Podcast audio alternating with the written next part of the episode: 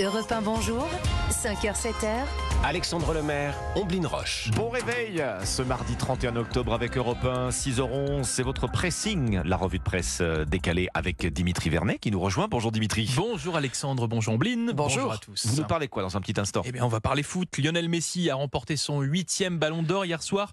Le plus grand trophée individuel du foot, vous allez me dire. Eh bien non, il en existe un encore plus prestigieux. Bon, vous allez nous raconter ça. Je vais vous parler pour ma part dans un instant d'un ancien Premier ministre qui fait de la télé, figurez-vous. Et Ah. non, ce n'est pas Manuel Valls. Je vous le dis tout de suite. Euh. D'abord, Ombline. C'est Halloween. Oui. Aujourd'hui mardi. Ah. Vous avez lu euh, à ce propos un reportage euh, dans la presse sur les cafés de la mort. Oui, les Death Café en bon anglais, euh, on fait bien le the, hein, comme ça, les Death Café. les cafés de la mort, raconte le magazine Society, sont particulièrement à la mode en Angleterre. Si vous vous attendez à vous trémousser en faisant la queue le le habillé en zombie, en descendant des pintes, mon cher Alexandre, vous risquez d'être déçu. Ah, Café de la mort. c'est pas. Qu'est-ce que c'est le principe euh, des cafés de la mort Bon, c'est simple, hein, ce sont des, des gens qui se rassemblent pour parler de la mort en petit comité façon euh, alcoolique euh, anonyme. hein. Ah Ça oui. peut être euh, dans un bar, dans une pizzeria, un restaurant ou dans une salle de pompe funèbre aussi. La mort est la fois, à la fois le sujet le plus universel qui soit et l'un des plus tabous. L'une des organisatrices en Angleterre des Death Café explique qu'on peut parler de la mort avec humour dans un lieu de culte, mais pas vraiment ailleurs. Le Oui. concept à l'origine n'est pas anglais. Il est suisse, nous apprend Society. Après le décès de sa femme, un sociologue en 2004 lance le premier café mortel, inspiré des, des cafés philo. En fait, l'idée étant d'extirper la mort du ghetto dans lequel elle a été enfermée par les secrets de la famille. Mm. Je cite ce sociologue. Ouais, C'est une sorte d'exorcisme, en fait. C'est arrivé en Angleterre ensuite, puis les desk cafés se sont euh, propagés en Europe et aux États-Unis. Alors, la mort, sujet tabou dans, dans nos sociétés occidentales, en tout cas. hein. C'est pas euh, partout le, euh, pareil. Mais comment se déroule une séance, en fait, euh, Ombline Eh bien, les participants sont invités à écrire sur un morceau de papier un message ou une question. Ça peut être Je suis terrifié à l'idée d'une mort violente ou Voudriez-vous comprendre ce que c'est de mourir avant de mourir? C'est un petit peu morbide, il Oui. faut bien le dire. La discussion dure une demi-heure et vraiment c'est un échange et à la fin les convives débriefent euh, l'échange avec joie avant de repartir euh, plus léger, parfois autour d'une bouteille de vin avec modération. Les cafés de la mort ou cafés mortels dans le magazine euh, Society et c'est de plus en plus en vogue. Ça existe aussi en France hein, et notamment euh, Ah oui. Ça arrive en France. Oui, et ça arrive en France.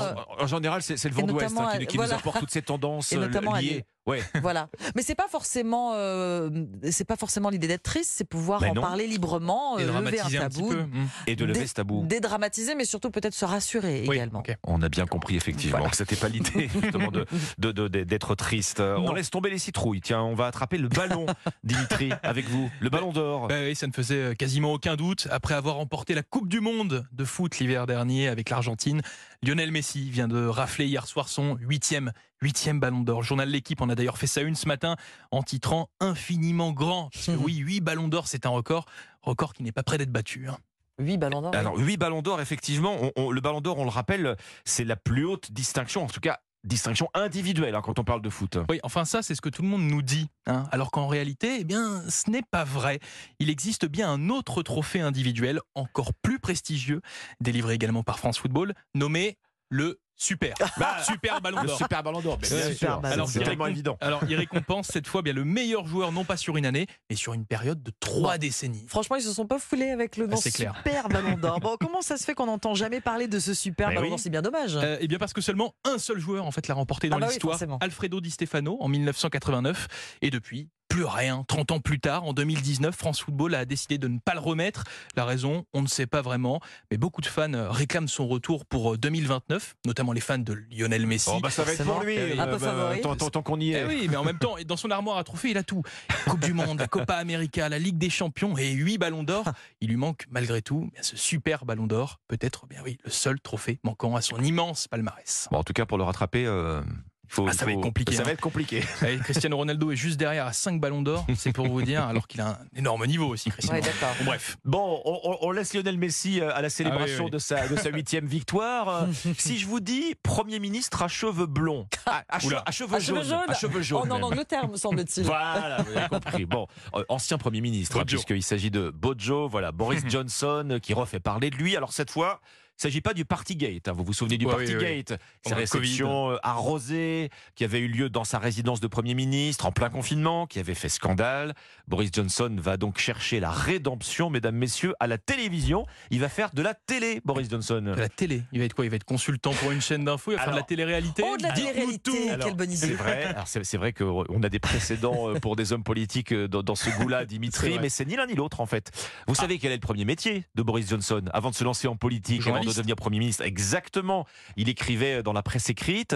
Eh ben, il va devenir cette fois présentateur télé. Alors, pour la chaîne JB News, hein, c'est une chaîne britannique qu'on surnomme la Fox News anglaise. Vous savez, c'est une chaîne Mm. euh, Oui. avec une ligne conservatrice. Voilà. Alors le Partygate l'a éloigné de la politique. Bojo, il revient par le journalisme. Il revient. Il revient, mais on, a l'impression, en vous entendant, que c'est revenir par la petite porte. Ah. Pas pour faire profil bas. hein. D'accord. Il, il- bah, déjà, il va être médiatiquement exposé. hein, c'est son expérience télé. Euh, il a déjà prévu, il a dit, hein, de faire des éditions spéciales. Et puis, il prévient aussi Boris Johnson. Il dit attention, moi, je vais donner mon avis sur tout. La Russie, la Breaking Chine, news. voilà, la guerre en Ukraine. Écoutez, on verra si les, si les téléspectateurs de leur côté donnent leur avis quant à eux sur la coupe de cheveux de leur nouveau présentateur préféré. Voilà. Ça, c'est Il y a de à, quoi par- dire, hein, à partir de l'année prochaine, donc c'est pour très vite. hein. Ça sera sur JB News. Le pressing, votre revue de presse décalée chaque matin sur Europe 1. Merci Ombline. Merci. Merci Dimitri. On vous retrouve demain. Dimitri, Eh oui, à demain. même endroit, même heure. Même heure. 6h17.